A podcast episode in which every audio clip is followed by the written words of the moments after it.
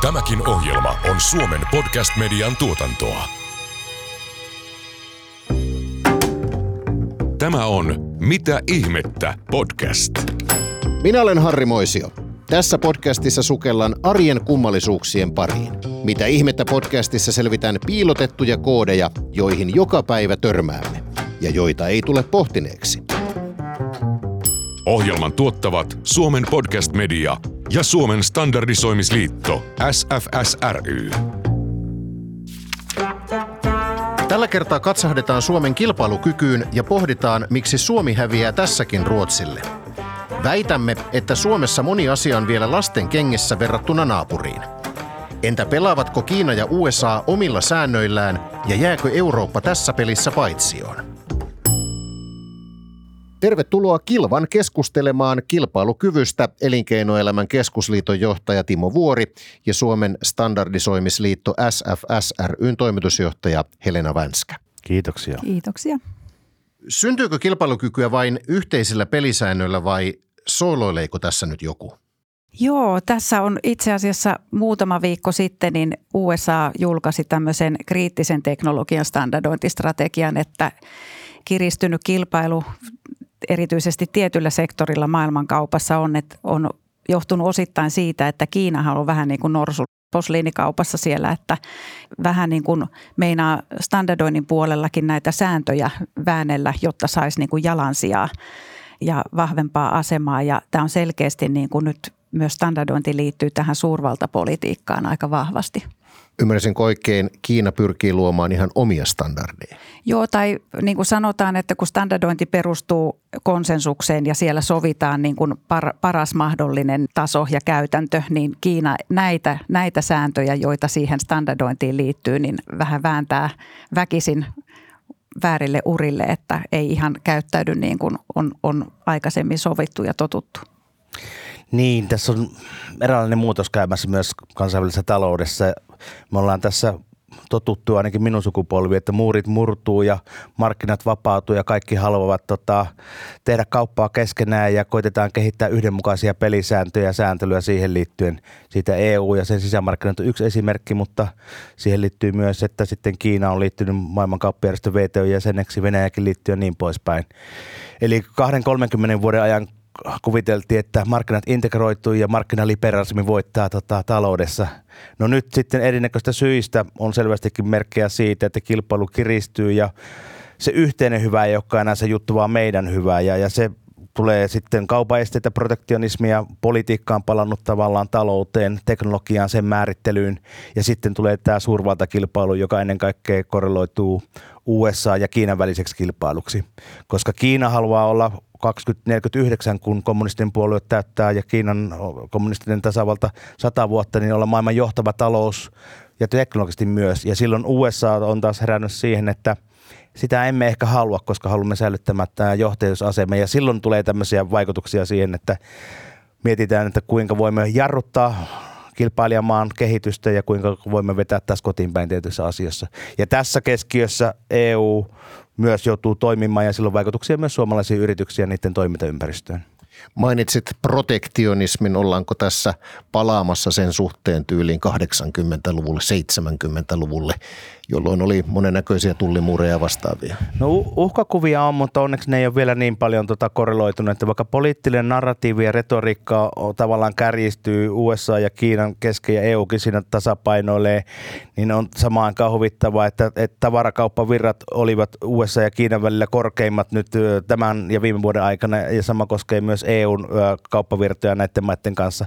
Mutta niin kuin mä sanoin, että tähän asti ollaan ajateltu, että kehittää yhteisiä globaalia pelisääntöjä, koska ollaan ajateltu, että globaali talous perustuu työjakoon, toimiviin arvoketjuihin. Kaikissa maissa ei kannata olla metsäteollisuutta, eikä tehdä kuppeja eikä sellua, taas jossain maassa kannattaa tehdä jotain muuta juttua, mutta tämä ajattelu on vähän niin kuin muuttumassa ja nämä yhteiset pelisäännöt kehittyy suuntaan, että ehkä rupeaa syntymään voimakkaampia kauppablokkeja, markkinat polarisoituu ja, ja silloin tällaisia alueellisten sääntelyiden ja muiden kautta tota, koitetaan vaikuttaa siihen kauppaan.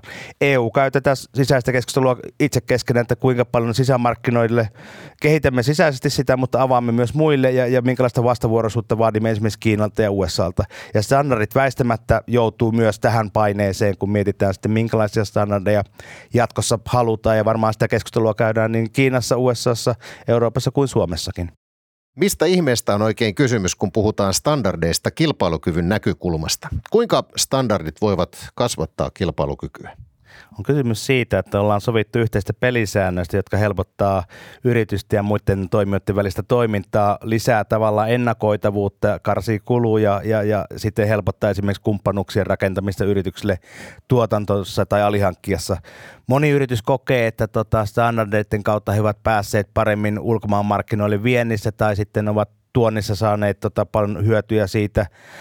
Se on lisännyt myös luottamusta toimijoiden kesken, niin yritystoimijoiden kesken kuin suhteessa valtiovaltaan ja viranomaisiin, kuin että se on myös tietyllä tavalla selkeyttänyt sitä, että, että mistä on kysymys. Eli yhteiset pelisäännöt aina luovat ennakoitavuutta ja sitä kautta tavallaan parantavat markkinoiden ja talouden toimivuutta me tarvittaisiin Suomeen, niin kuin Ruotsissa on jo tämmöinen kansallinen standardointistrategia, niin siellä on tehty niin, että standardointi on jalkautettu erityyppiseksi toiminnaksi eri tasoilla riippuen siitä, mistä tasosta ja tahosta on kyse. Eli, eli tavallaan niin kun, jos miettii strategista standardointia, niin siinä on eri toimijoilla erilainen rooli. Puhutaanpa sitten meistä standardointiorganisaatioista tai sitten yrityksistä tai korkeamman asteen oppilaitoksista tai yliopistoista tai kunnista, PK-sektorista tai valtiohallinnosta. Eli me nähdään, että valtionhallinnossa pitäisi ymmärtää standardointi kilpailukyvyn vahvistavana välineenä niin, että kun, kun mietitään, että mi, millä aloilla tai alueilla Suomi haluaa olla ma- maailmanlaajuisesti ihan huipputasolla, niin silloin pitäisi lähteä siitä, että myös niin kuin standardointi otetaan työkaluksi ja, ja mietitään, että näillä alueilla erityisesti haetaan sitten kansainvälisiä sihteeristöjä ja sitä vetovastuuta tiettyihin järjestelmiin tai tuotteisiin tai palveluihin ja tavallaan tuetaan sitten sen alueen kilpailukykyä myös standardointia hyödyntämällä.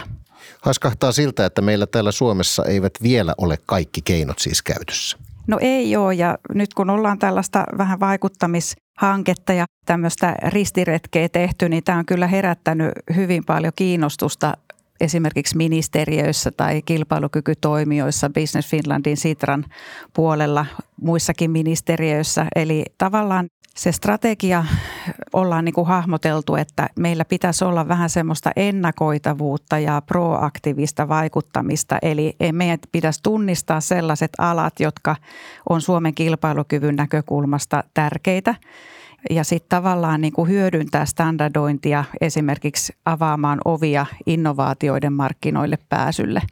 Ja ihan semmoisena niin kuin operatiivisena työkaluna siinä, siinä, mutta se pitäisi ottaa mukaan jo siinä vaiheessa, kun lähdetään miettimään, että mitkä on vaikka viiden, kymmenen vuoden kuluttua Suomen tämmöisiä voittajasektoreita tai, tai alueita ja lähteä rakentamaan sitä kilpailukykyä näillä alueilla myös standardointia hyödyntäen.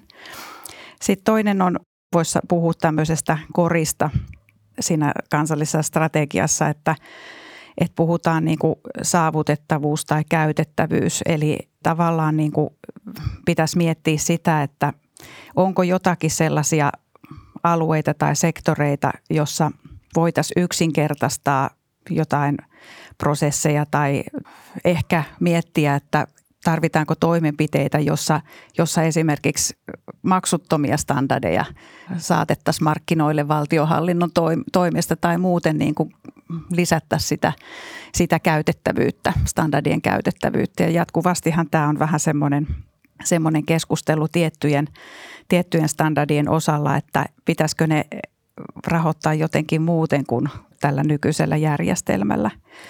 Ja sitten tietenkin tämä kolmas kori, mitä, mitä ollaan niin kuin nyt tehtykin viime aikoina tällä roadshowlla ja on tämä tiedon ja ymmärryksen ja tunnettuuden lisääminen. Eli kaikki kilpailukyvyn kanssa olevat avaintahot, niin heidän täytyisi sitoutua laajasti, mukaan luettuna tietysti päättäjät, niin tähän standardoinnin strategiseen käyttöön. Ja yksi asia, joka on niin kuin vähän lapsen kengissä Suomessa on tämä, että, että standardit kyllä korkeammassa opetuksessa on hyvin hallussa tuolla insinööritieteissä, mutta koska standardit leviää jatkuvasti taloustieteisiin, kauppatieteisiin, niin ehdottomasti ainakin tuolla kauppatieteiden puolella pitäisi vahvemmin opiskella standardointia. Täytyy tunnustaa, että omat kauppatieteen tai paremminkin taloustieteen opinnot ovat jääneet kesken. Ehkä se johtuu juuri siitä, että ei ollut sopivia standardeja silloin 90-luvulla eh, ikuisena valtiotieteiden ylioppilaana todettakoon tämä tähän väliin. Kun meillä nyt ei kaikki keinot ole vielä käytössä, niin ollammeko Suomessa antaneet etumatkaa muille maille? No kyllä tällä hetkellä on, että jos miettii maita, joilla on jo strategia, eli Saksa, USA, Ruotsi, Kiina, Etelä-Korea, niin nämä, nämä maathan on todella vahvoja kaikin puolin niin kuin maailman kaupassa, että siinä mielessä ollaan annettu etumatka, mutta vielä ei ole liian myöhäistä. Mitä standardointi ylipäätään on? Mitä sillä tarkoitetaan? No standardointiahan tehdään tämmöisessä niin sanotuissa standardointiryhmissä, jotka perustetaan tietyn aiheen tai teeman ympärille. Ja siellä luodaan yhteisesti sovittuja alan pelisääntöjä ja vaatimuksia. Eli tavallaan siellä, kun käytät puheenvuoroja ja, ja yhdessä sovitaan, niin siellä pystyy vaikuttamaan siihen standardin sisältöön. Timo Vuori toimit Elinkeinoelämän keskusliitossa eli EKssa johtajana ja vastaat kansainvälisen kaupan ja kauppapolitiikan vaikuttamisesta sekä sitä tukevasta yhteistyöstä. Tavoitteena on Suomen ja suomalaisten yritysten kilpailukyvyn edistäminen. Ei liene helppo tavoite, mutta miten, miten tähän tavoitteeseen päästään? Siihen päästään sillä tavalla, että tota, parannetaan yritysten mahdollisuutta pärjätä kansainvälisessä kaupassa ja, ja myös tietysti kotimaan ää, markkinoilla. Ja siihen tietysti vaikuttaa niin sisäiset tekijät kuin myös ulkoiset tekijät. Eli jos kilpaurheilija miettii, että tota, miten pärjään kisoissa, olisi sitten maakuntatason kisat, EU-tasot tai kansainvälinen tason kisat, niin pitää ekana laittaa itsensä kuntoon ja sitten miettiä sitä, että onko varusteet tai ulkoiset olosuhteet kunnossa. Jos mietitään yritysten näkökulmasta tätä asiaa, niin silloin tietysti puhutaan siitä, että onko yrityksellä semmoinen idea, tuotepalvelu, innovaatio tai vastaava, jota se voi myydä jo, jolloin on kysyntää markkinoilla. Sitten sillä pitää olla osaajia ja tekijöitä tekemään sitä tai hyviä kumppaneita siihen. Ja sitten tulee tavallaan ne ulkoiset tekijät, eli kuinka yhteiskunta tukee tai kannustaa yrittäjyyteen tai yrityksiä. Puhutaan verotuksesta tai tuote- ja kehityskannusteista, tämän tyylisistä asioista. Sääntely vaikuttaa siihen niin poispäin. Eli tässä se kilpailukyky syntyy ja, ja, ja mä luulen, että jos me unohdettaisiin se, että tota, meidän hyvinvointi rakentuu sille, että meillä on toimiva talous ja kilpailukykyiset yritykset, niin silloin meidän hyvinvointi ja tota, tulevaisuus näyttäisi paljon heikommalta. Eli, eli kilpailukyky on eräänlaista kuntoa pärjätä siinä ajassa ja pärjätä vielä paremmin verrattuna ehkä muihin kilpailijoihin, oli sitten valtioita tai yrityksiä. Ovatko suomalaiset yritykset kilpailukykyisiä? Suomalaiset yritykset ovat varsin kilpailukykyisillä monella eri alueilla ja tietysti meillä on itselläkin ollut tässä vaikeita vuosia Suomen taloudessa ja tota, aina pankkikriiseistä ja muista alkaen ja, ja mä että se tietyllä tavalla opetti meitä kriisien hallinnassa ja nyt sitten tulleet nämä uudet kriisit, oli se korona tai Ukraina sotaa Venäjän tota, sanktioita tai vastaavaa, niin olemme niihin jo ehkä jollain tavalla nopeasti pystyneet tota, sopeutumaan. Eli suomalaiset yritykset kyllä ovat kilpailukykyisiä, meillä on erittäin hyviä osaajia, meidän koulutusjärjestelmä tuottaa hyviä osaajia. Meillä on parannettavaa tuotekehityksessä ja kuinka paljon siihen panostetaan sekä yritysten että julkisen vallan toimesta. Meillä on varmastikin panostettavaa, että kuinka vaikutamme siihen toimintaympäristöön, jossa toimimme, koska siihenkin voidaan vaikuttaa. Se on sääntelyä, se on sääntelyä EUn kautta, se on sääntelyä kansainvälisesti, se on patenttia, se on standardia vastaavia. Ja, ja tällä puolella tavallaan jotta olisimme kilpailukykyisiä, niin pitää koko ajan niin kuin ennakoida ja edelläkävijyyttä rakentaa. Pitää miettiä, missä haluaisimme olla noin 50 vuoden päästä Suomena tai yrityksenä tai toimialana ja silloin miettiä, että mitä se vaatii meiltä sisäisesti – yrityksenä ja mitä se vaatii ulkoisesti. Eli onko jotain ulkoisia esteitä tai hidasteita siihen. Ja tämä on semmoinen juttu, jonka takia tämä esimerkiksi tämä standardiasia on tärkeää nostaa esille, koska kyllä me kilpailukykyisiä ollaan, mutta kun kilpailu koko ajan kiristyy kansainvälisessä taloudessa ja tässä näitä erinäköisiä uhkakuvia ja riskejäkin on ja toimintaympäristö vaikeutuu, niin se kilpailukyvyn merkitys korostuu sekä sisäisesti että sen suhteen, että mitä Suomi Suomena pystyy tarjoamaan yrityksille. Varsinkin kun eri valtiot kilpailevat investoinneista ja tota, yrityksistä ja osaajista. Kuinka paljon sinä Timo olet työssäsi törmännyt standardeihin? No standardit tulee aina, aina, aina silloin tällöin esille ja varsinkin työssä, jossa pitää miettiä, että kuinka markkinoiden toimivuus ja talouden tota, hyvinvointi ja ennakoittavuutta voitaisiin rakentaa yhteisillä pelisäännöillä, lainsäännöllä tai vastaavilla, niin ennen, kaikkea teknisten määräysten kautta ja teknisten tuotteiden, palveluiden, konseptien määrittelyn kautta standardit ovat hyvin keskeisessä roolissa. Eli kyllä mä muistan, että, niin kauan kuin työelämässä olen ollut noin, no, noin reilu 30 vuotta, niin tota standardit ovat olleet tavallaan toisella esille. Mutta aavistukset aina jääneet vähän sellaiseksi, että ne mitkä, mitä ne standardit on. Ja siinä suhteessa Helena ja hänen porukkansa työ on hyvin tärkeää, että me emme unohtaisi standardien merkitystä suomalaisessa elinkeinoelämässä ja meidän talouden ja yhteiskunnan kannalta, koska eivät ne ole pelkästään yritysten asia, vaan me kuluttajana ja turistina tiedetään, että se brittiläiset tota, hanat ja tota, USA-laiset pistokkeet ja, ja muut aiheuttaa meille ongelmia, kun ei voi kännykkää ladata enää niin kuin kotimaassa. Ja tässä suhteessa standardit on paljon tarjonnut apua niin yrityksille, mutta ennen kaikkea myös meille kansalaisille ja kuluttajille. Mm-hmm. No tämä, nämä on just tällaisia, mitä paitsi matkaillessani arjessa, arjessa sitten huomaa, että jos ei pankkikortti kävisi lukulaitteeseen ja muuten, muuten tämän tyyppisiä, mutta että tämä peli vaan vaikeutuu koko ajan, että näiden aika sektorikohtaisten standardien lisäksi puhutaan nyt standardeista, jotka liittyy näihin pinnalla oleviin ilmiöihin, niin kuin kiertotalouteen ja Green Dealiin ja vetytalouteen ja hiilineutraaliuteen ja tämmöisiin isoihin ylätason ilmiöihin, joita pitäisi yrittää niin kuin ratkaista ihan globaalisti, niin tämä on, tämä on tavallaan niin kuin ikävää, jos sitten tulee tällaista blokkiutumista suurvaltojen välillä myös, myös täällä standardoinnin puolella. Jos mä tähän voisin nostaa myös tavallaan konkreettisen esimerkin, että tota, suomalaisia yrityksiä, jotka esimerkiksi ovat vahvasti olleet Kiinan markkinoilla läsnä, niin niiltä kuulee myös tarinoita siitä, että aikaisemmin olimme hyvin hyvässä asemassa Kiinan markkinoilla, mutta yllättäen Kiina oman lainsäädännönsä kautta rupesi suosimaan yrityksiä ja kiinalaisia, kiinalaispohjaisia standardeja siihen toimialaan liittyen. Yllättäen ne markkinat pikkuhiljaa valuivatkin kiinalaisiin käsiin. Eli tämä on tyyppi esimerkki protektionismista, eli ei laita tullimuuria, mutta sääntelyn kautta ohitaan siihen, että jos haluat markkinoilla pärjätä, sinun pitää tällaisia standardeja noudattaa tai muita teknisiä määräyksiä, ja yllättäen ne suosivatkin paikallisia toimijoita. Ja tämä on semmoinen äh, trendi, jota tässä pitää tarkasti seurata ja toivoa, että tämä ei ole kasvava. Niin onko meillä mitään mahdollisuuksia tässä tilanteessa sitten päästä Kiinan markkinoille? No, on meillä mahdollisuuksia päästä ja me ollaan siellä ja, ja tietysti Kiinassakin äh, se liiketoimintaympäristö on vaikeampaa niillä alueilla, jotka Kiinan valtio ja kommunistinen puoli on, on ajatellut yhteiskunnan kannalta strategisesti tärkeäksi alueeksi. Se liittyy paljon tämmöisen korkean teknologiaan, kriittiseen raaka-aineisiin, tämän tyylisiin.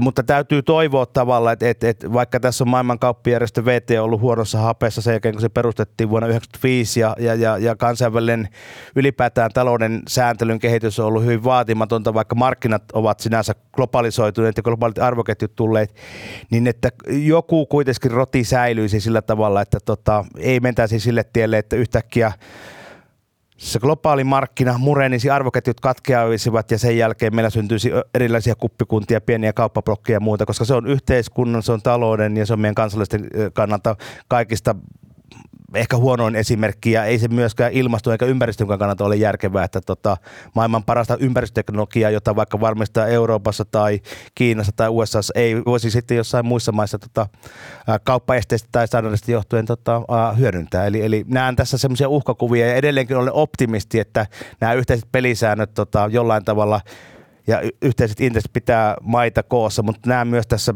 huonoa kehitystä muutama viikko sitten USAn julkaisema kriittisen teknologian standardointistrategian, että oli varmaan sama huomio heillä, että kun puhutaan tällaisesta kriittisestä teknologiasta ja, sen tyyppisistä aiheista, niin Kiina on ollut kyllä todella aktiivinen. Ja myöskin USA on huomannut siihen, että tässähän pitää herätä ja ottaa vähän vahvempi ote ja aktiivisempi niin kuin ennakointi tiettyjen tuotteiden ja, ja toimintojen standardointi. Muuten kiinalaiset vie ja muut vikisee, että siellähän sitä riittää niin kuin ihmisresurssia ja populaa pyörittämään näitä standardointiryhmiä, vaikka se sitten ihan tavallaan kansainvälisten standardointijärjestöjen sääntöjen mukaisesti tapahtuisikin, mutta että tavallaan se ennakointi ja aktiivisuus näissä asioissa on tos, todella niin kuin tärkeää. Niin tähän on todettava, vaikka tässä puhuttiin, että on uhkakuvia, niin silti optimismiakin on ilmassa. Tämä oli huojentavaa kuulla. Palataan hieman tänne Skandinaviaan. SFS on pyrkinyt herättelemään päättäjiä siihen, että Suomi antaa etumatkaa muille maille, koska Suomessa strategisen standardoinnin ymmärrys on vielä vähäistä.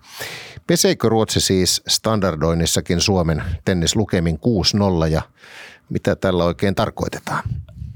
No tavallaan siinä mielessä pesee, että Ruotsilla on ensinnäkin resursseja olla hyvin aktiivinen tuolla maailmanlaajuisen standardoinnin eli niin sanotun ison standardoinnin tasolla.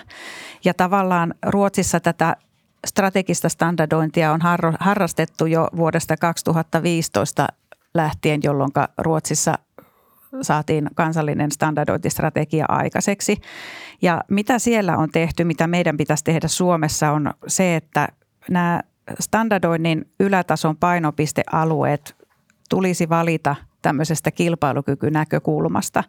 Eli pitäisi olla niin kuin laajempi porukka miettimässä niitä alueita, joissa Suomen pitäisi panostaa standardointiin. Tietenkin yritykset tekee sitä omista lähtökohdistaan niin kuin tuotetasolla, mutta sitten kun puhutaan kilpailukyvystä, niin pitäisi saada siihen pöydän ympärille tietyt ministeriöt, valtiohallinto, Business Finland, Sitra ja näitä kilpailukykytoimijoita, joita, jotka puhuvat muutenkin Suomen kilpailukyvyn työkaluista.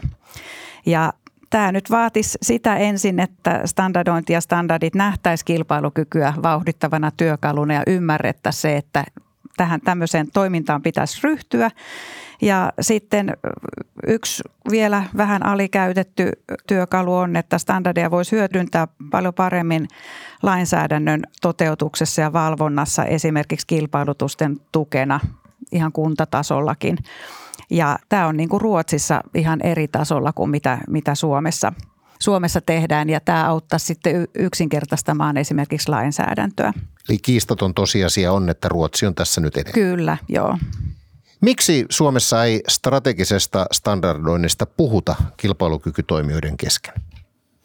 Juuri me tässä keskustelemme. no nyt me keskustelemme. Nyt keskustellaan ja kyllä mä uskon, että sitä keskustellaan, mutta se on ihan oikein, niin kuin Helena nostaa esille, että meidän pitäisi vielä syvällisemmin miettiä ja, ja ruveta käytännön toimiin tavallaan. Siis suomalaisissa yrityksissä ja elinkeinoelämässähän tehdään strategista ajattelua ja nämä muuttuvat olosuhteet pakottaa yrityksiä päivittämään omaa strategiansa. Nyt on olennaista, että siihen strategiaan kuuluu myös olennaisena osana miettiä sitä, minkälaisia patentteja, standardeja hyödynnämme nyt ja, ja tulevaisuudessa. Ja mun mielestä olennaista on se, että tota, myös yrityselämässä yksittäiset yritykset mukaan lukien on, on lyhyen ja pitkäaikavälin näkemyksiä. Mä muistan, kun mä aikoinaan pyysin Nokiaa sen kultavuosina tulemaan kertomaan muille yrityksille, että mitä se edunvalvonta ja vaikuttaminen on.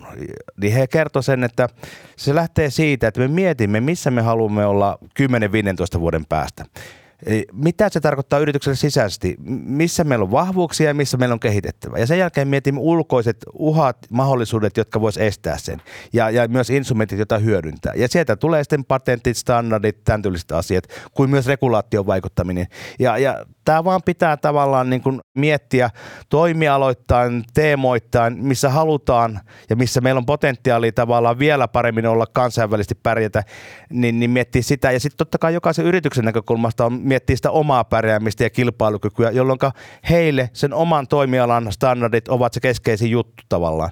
Ja sehän on loistava tilanne, tai tämä on kaksipiippunen juttu, se on loistava tilanne, jos sä pääset tilanteeseen, että olet voimakkaasti ollut, olemassa vaikuttamassa johonkin pelisääntöihin, jotka pelisäännöt jo alusta alkaen edistävät sinun pärjäämistä kilpailussa ja muut joutuvat seuraamaan sitä. Sitten toisaalta joku voi sanoa, että no eikö se olisi parempi, että toimittaisiin pelisäännöillä, jotka olisi hyvin ristiriitaisia, mutta, mutta, mutta mä en usko siihen, että, että tavallaan sitä edelläkävijyyttä saadaan sillä tavalla, että, että pystytään itse vaikuttamaan ja jättämään tietty jalanjälki sinne, mikä se ulko, ulkoinen olemus on, minkälainen standardit tai, tai, tai sääntely sieltä tulee ja se vaikuttaa myönteisesti liiketoiminnan kannalta. Uskon tähän, mutta se haasteet tulee varmastikin Suomessa myös siitä, että meillä aina puhutaan kustannustehokkuuden perään. Pitää varmistaa, että riittävä määrä osaamista ja henkilöresursseja on mukana. Pitää ymmärtää, että yrityksen ylimmän johdon tuki pitää olla niillä toimilla ja myös rahaa siihen kuluu, koska sun pitää panostaa johonkin ennen kuin se rupeaa myöhemmin tuottamaan sitten tuloksia myös liiketoiminnan kannalta. Mm. Tämä on ihan totta, että varmaan yksi heikkous on tässä myös, että jos mennään isoihinkin yrityksiin, niin se ihan se terävin kärki, se ylin johto ei, ei vielä ymmärrä standardien strategista merkitystä. Että kyllä siellä tuotantopuolella ja, ja sillä tasolla niin kuin ymmärretään. Että tämä on myös semmoista, että tavallaan se pitäisi se tietoisuus nostaa yrityksissä ja sitten kilpailukykytoimijoiden piirissä niin kuin tietylle tasolle, niin sitten alkaa tapahtua. Eli kannattaisi olla luomassa niitä pelisääntöjä ennen kuin mennään pelikentälle. Mm-hmm. Voiko tämän näin kiteyttää? Juuri näin. Ja sitten toisaalta meillä pitää olla, niin kun, jotta saataisiin kiinnostusta herätettyä, tuoda esille käytännön esimerkkejä tapauksista, kuinka ne ovat toimineet ja kuinka niistä on saatu kilpailukykyä yritystasolla toi, tai toimialatasolla. Et tällaiset käytännön esimerkit aina ovat herättäviä ää, yritysjohdolle ja, ja, ja, ja, ja niin kuin kannustavat, ai jos noi ovat onnistuneet tuossa, niin miksi emme mekin voisi onnistua siinä? Minkä pitäisi itse asiassa muuttua, että Suomi alkaisi hyödyntää standardointia strategisemmin? No pitäisi muuttua se, että standardit ymmärrettäisiin tämmöisen, tämmöisiksi strategisiksi työkaluiksi ja, ja silloin kun puhutaan Suomen kilpailukyvystä, niin ne olisi mukana siinä työkalupakissa ja mietittäisiin, että miten niitä osataan käyttää mahdollisimman tehokkaasti hyväksi. Standardeista sanotaan myös, että ne ovat markkinalähtöisiä. Ymmärtääkö kuulijat nyt, mistä on oikein kysymys? Toivottavasti kuulijat ymmärtävät, että tota, ne laaditaan toimijoiden kanssa yhteistyössä, jossa tietysti yrityksellä on keskeinen rooli, mutta tähän prosessiin osallistuu myös muita sidorumia, ymmärryksen mukaan myös kuluttajapuolta ja, ja että tavallaan eri, eri näkökulmat tulevat hyvin huomioon otetuksi. Eli, eli markkinalähtöisyys on sitä, että, että, että alan toimijat näkevät sille tarvetta ja luovat yhteisiä pelisääntöjä, eikä niin, että tota, valtiovalta vähän niin kuin sääntelyn tai muun kautta pussaa ja pakottaa toimijoita samaan ruotuun. Tai että kukaan yksittäinen taho pystyy sanelemaan, että näin tehdään, vaan, vaan konsensus löydetään siinä prosessin aikana. Se paras mahdollinen lopputulos. Miten kansallinen standardointistrategia sitten voi toimia, kun standardit ovat markkinalähtöisiä? Onko tässä ristiriita? No, jos puhutaan niin strategisesta tasosta, niin, niin silloin puhutaan siitä ennakoitavuudesta ja siitä, että ollaan, ollaan hereillä ja valot päällä niin kuin etunenässä luomassa niitä pelisääntöjä ja tiettyjä ominaisuuksia ja vaatimuksia. Ja suomalaisille mä aina muistaisin tässä yhteydessä, meillä on näitä menestystarinoita ja se liittyy taas Nokia-maailmaan. Eli me vanhemmat, ketkä muistamme, että jos meni Amerikkaan, niin piti vaihtaa SIM-korttia ja toimittiin erinäköisillä standardeilla. Suomessa sitten äh, tehtiin hyvin systemaattisesti yhteistyötä sekä valtionhallinnon sääntelyn kautta, miten tuettiin markkinan kehitystä telepuolella. Yritykset Nokia, teleoperaattorit vaikutti siitä ja tästä GSM-standardista sitten aikojen myötä eurooppalaisen yhteistyön kautta muuttui globaali, globaali standardi. Tämä on se unelmatilanne, että meidän pitää Suomena miettiä, että olemmeko me jatkossa biotalouden johtava edelläkävijä sekä yritysmielessä että sääntely- ja standardoinnin mielessä, onko se kiertotaloutta tai, tai jotain muita ratkaisuja, koska tällä tavalla tavalla haetaan sitä kilpailuetua. Ja, ja työssäni olen törmännyt siihen, että kun me EUna ja tota Suomena käymme keskustelua esimerkiksi amerikkalaisten kanssa siitä, että pitäisikö raskaiden ajoneuvojen latausasemat ja yhdenmukaistaa, mistä nyt on alustavasti sovittu, niin kiinalaiset, intialaiset ja brasililaiset ovat huolestuneita, että ai jos te sovitte amerikkalaisten kanssa näistä jutuista, niistähän tulee globaalia standardeja. Eli tämä liittyy hyvin vahvasti siihen, kuka saa etumatkaa tavallaan markkinoille ja kenen pelisääntöjen mukaan lähdetään markkinoilla kehittymään ja, ja juoksemaan. Ja jos me olemme siinä aktiivisia sekä yhteiskuntana että elinkeinoelämällä, niin varmasti me saamme hyötyä sekä yhteiskuntana että et, et, et, talouden ja yritysten näkökulmasta näkökulmasta. Mm. Ja sama juttu, niin kuin jos puhutaan näistä, näistä isoista puheenaiheista, jotka tällä hetkellä pyörii, vetytalous, kiertotalous, Green Deal-asiat, niin, niin tavallaan ne pitäisi kaikki että päästä siitä ihan ylätason keskustelusta sinne konkretiaan, niin pitäisi tavallaan purkaa osiin, koska siellä joka vaiheessa on todella paljon standardeja. Jos Suomi haluaa olla edelläkävijä, niin siellä pitäisi olla vaikuttamassa juuri tällä hetkellä. Elektrolyyseistä ja muista puhutaan paljon vetytalouden yhteydessä ja en tiedä kuinka aktiivisesti suomalaiset siellä on mukana loppujen lopuksi.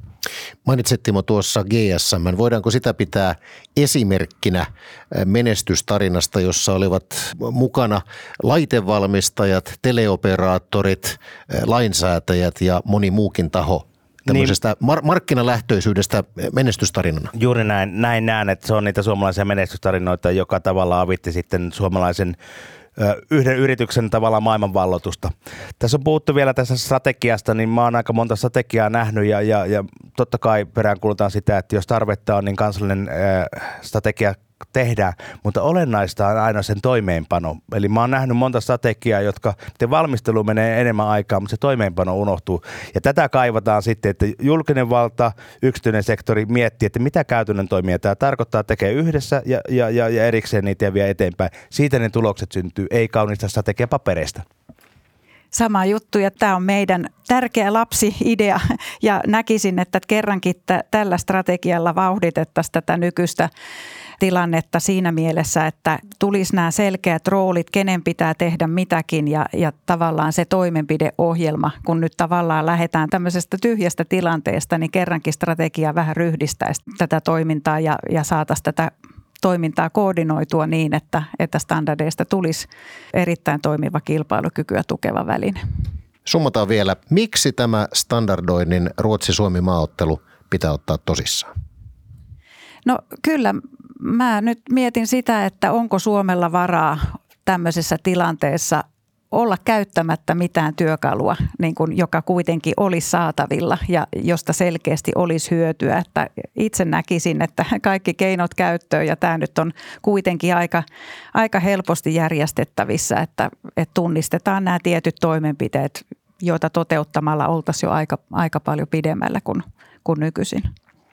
Kaikki keinot käyttöön. Tähän on Timo varmaan helppo yhtyä. Näin on. Jos haluat olla edelläkävijä, pitää olla edelläkävijä niissä asioissa, joissa valmistellaan tulevaisuuden pelisääntöjä. Eli nyt on Suomen aika kilvoitella standardoinnissa palkintopallille. Kiitokset vieraille Helena Vänskä ja Timo Vuori. Kiitos. Tämä oli Mitä ihmettä podcast.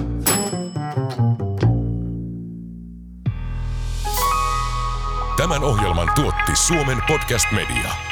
Jos pidit tästä ohjelmasta, muista seurata Spotifyssa tai arvostele ohjelma Apple Podcastissa, niin muutkin löytävät ohjelman pariin.